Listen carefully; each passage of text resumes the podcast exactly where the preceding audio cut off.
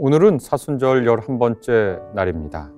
오늘은 민수기 21장과 히브리서 3장을 통해서 하나님께서 우리에게 예수 그리스도를 깊이 생각하라고 말씀해 주고 계십니다.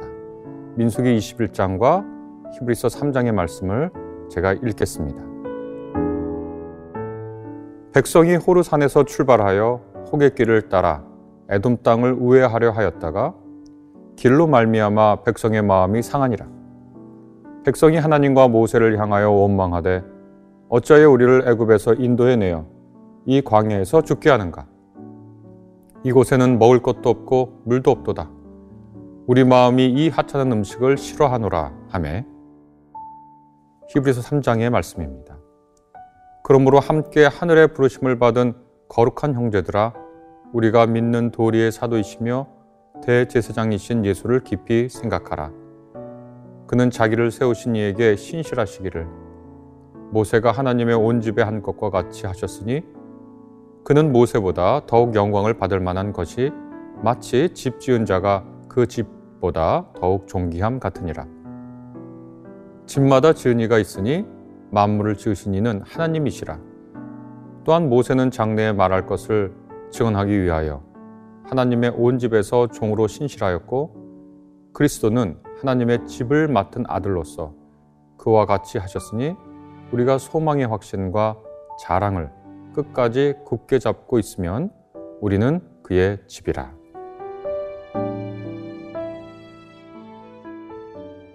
오늘 말씀은 민수기 21장과 히브리서 3장을 통해서 우리가 평소에 예수 그리스도를 깊이 생각해야 할 것을 하나님이 알려 주십니다. 이집트를 탈출하고 신의 산에서 야외 하나님과 계약을 맺은 히브리인들은 이제 계약 백성인 이스라엘로 거듭나게 됩니다. 약속의 땅인 가나안을 향해서 나아가고 있었죠. 그러나 그 과정이 쉽지는 않습니다. 억압과 착취와 고통의 땅에서 해방되어서 나왔지만 그것은 구원의 시작이지 구원의 완결이 아닙니다. 우리는 종종 착각하는 것이 있는데요. 구원을 마치 물건처럼 생각하는 겁니다. 하나님께서 구원을 이렇게 주시면 그 물건을 받고 구원이 끝나는 걸로 생각합니다. 그러나 구원은 어떤 의미에서 하나의 과정이라고 할 수 있습니다. 하나님의 백성으로 태어났으면, 다시 말해서 하나님과 언약 관계에 들어갔으면, 그 다음에는 성장의 과정이 있고, 어느 정도 성장하고 난 후에는 성숙의 과정이 있기 마련이죠. 태어나서 자라고 자라나서 익어가는 과정이 구원의 여정이고 이 구원의 여정 가운데 우리는 하나님의 은혜와 사랑을 체험하며 맛봅니다. 이스라엘 사람들은 이집트에서 탈출해서 구원의 땅, 약속의 땅인 가나안으로 가고 있었습니다. 그 여정이 쉬울 리가 없지요. 그들은 가나안으로 가는 길 가운데 에돔 땅을 가로지르려고 합니다. 그러나 에돔 사람들은 이스라엘 사람들이 자기 땅 지나가는 것 자체를 거부했습니다. 그래서 호르산에서 출발한 그들은 남쪽으로 먼 길을 돌아가야 했지요. 에돔은 누군가요? 에돔은 이스라엘 백성의 조상 야곱의 형인 에서의 후손들입니다. 그런데 참 재밌게도요. 성경에는 에돔이 이 이스라엘 사람들의 오래된 숙적으로 나옵니다. 아주 둘 사이에 굉장한 적대 관계가 있었던 것으로 묘사합니다. 그들은 에돔 사람들은 자기 조상의 동생 곧 야곱의 후손들을 좋게 보지 않았고 편한 길을 내주지도 않았죠. 아마 이런저런 생각을 할 수 있을 겁니다. 에돔 족속이 사는 곳이 어, 야곱 후손들이 살던 가나안에 비해서 언덕도 많고요. 마음도 넉넉하지 못할 정도로 그 자연 환경이 굉장히 척박했습니다. 또 아무리 야곱의 후손들이라고 하더라도 자기 땅을 지나가다가 혹시나 자기들을 침범할까봐 굉장히 걱정했던 것 같습니다. 이것은 어떻게 보면 우리 인간 삶의 한 측면을 보여준다고 얘기할 수 있죠. 우리는 가까운 사람들, 그래서 마음을 그들에게 줄 수 있고 신뢰할 수 있다라고 믿는 사람들에게 종종 실망합니다. 이런 실망과 고난의 길을 멀리 돌아가야 하는 이스라엘 사람들에게서 에돔을 향해서 이스라엘 사람들이 느꼈고 불평과 불만이 쏟아져 나오기 시작했습니다. 해방의 기쁨이 클수록 우리가 구원을 받았다 라고 하는 아, 그 생각이 클수록 그 기쁨이 클수록 그에 비례해서 실망과 고통의 소리도 커지는 것 인간의 아마 인지상정인 것 같습니다. 이스라엘 사람들은 하나님과 모세를 향해서 원망합니다. 그들은 이렇게 말하는데요.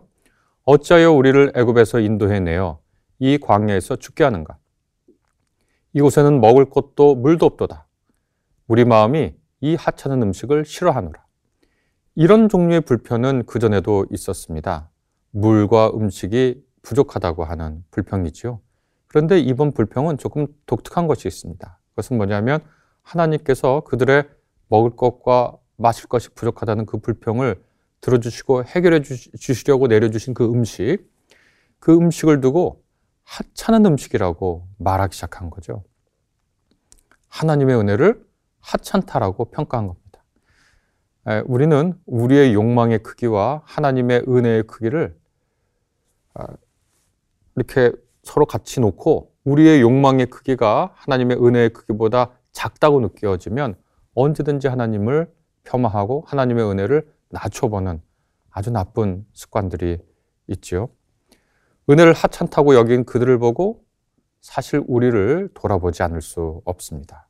이집트 탈출이 굶주릴 때 기적적으로 내려오는 만나의 은혜를 두고 하찮다고 불만하는 그들은 우리의 못난 모습 그대로를 반영해 주는지도 모릅니다. 이때 우리는 히브리서의 말씀을 다시 보게 됩니다. 하나님의 은혜를 하찮다고 여기고 아, 우리의 삶 속에 우리가 가장 마음에 두고 우리가 신뢰할 수 있다고 하는 사람들에게 실망하고 우리의 구원이 왜 하루속히 이렇게 빨리 완성되지 않는지에 대해서 불평할 때 우리는 더욱더 히브리서 3장에 있는 말씀을 읽어봐야 할 필요가 있습니다. 히브리서 저자는 이렇게 얘기합니다. 함께 하늘의 부르심을 받은 거룩한 형제들아 우리가 믿는 도리의 사도이시며 대제사장이신 예수를 깊이 생각하라. 무엇을 생각하느냐가 그 사람의 관심사고 그 사람의 본 모습이죠. 그 사람의 삶의 동기를 형성하는 것이고 목적이 되기도 하죠. 우리가 무엇을 생각하는가, 무엇에 관해서 말하느냐가 사실 우리 자신을 보여주는 것입니다. 히브리서 저자는 우리 믿음의 사도이자 대제사장이신 예수 그리스도를 깊이 생각하라고 우리에게 말씀해 줍니다. 특히 그분이 대제사장이심을 깊이 기억하라고 얘기해 줍니다. 대제사장은 어떤 분이죠? 우리를 대신해서 하나님께 우리, 우리에게 필요한 은혜와 자비를 구하는 사람들입니다. 죄의 용서를 구하는 사람이죠. 또 대제사장은 하나님의 편에 서서 인간을 향해서 하나님의 은혜를 중개해주는 사람이죠. 예수께서는 하나님과 인간 사이에 신실하시고 완전한 대제사장으로서 우리에게 하나님의 은혜를 전달하시고 우리의 고통의 부르짖음, 우리의 바보 같지만 우리의 어리석음 때문에 벌어난 여러 어려운 일들을 하나님께 아뢰면서 주님의 도우심을 우리를 위해서 빌어주시는 분이 바로 예수 그리스도라고 할 수 있습니다. 현실의 어려움을 두고 이런저런 말을 할 수 있지만 소망의 확신과 자랑을 주시는 믿음의 사도이자 대제사장이신 예수 그리스도를 깊이 생각하라. 광야를 지나가는 동안에 구원이 빨리 완성되지 않았다고 불평하는 와중에 하나님의 은혜가 하찮다고 그런 생각들이 들 때 우리는 우리 삶의 목적과 우리 생각의 대상과 우리 삶의 가치를 예수를 깊이 생각하는 데에서 얻어야 할 것입니다. 히브리서 저자가 당시 자기의 교회 청중들에게 얘기했듯이 오늘 우리에게 말씀합니다. 예수를 깊이 생각하라. 우리 같이 기도하겠습니다. 하나님, 저 옛날 이스라엘 사람들이 광야에서 했던 그 일들 오늘 우리에게 교훈이 됩니다. 하나님의 은혜를 하찮다고 말한 그들의 모습에서 우리의 모습을 봅니다. 어쩌면 우리의 모습과 그렇게도 비슷한지 모르겠습니다. 하나님의 은혜를 하찮다고 여기고 그분의 은혜가 부족하다고 늘 생각하고 있지는 않았는지 우리를 돌아보게 해 주십시오. 우리에게 부족한 것이 무엇인지를 세어가며 인생을 낭비하고 불평하기보다는 우리가 믿는 도리의 사도이시며 대제사장이신 예수를 깊이 생각할 수 있게 성령님 우리를 불쌍히 여겨 주십시오. 예수 그리스도를 깊이 생각할 수 있도록 이 시간 은혜 내려 주옵소서 예수 그리스도의 이름으로 기도합니다. 아멘.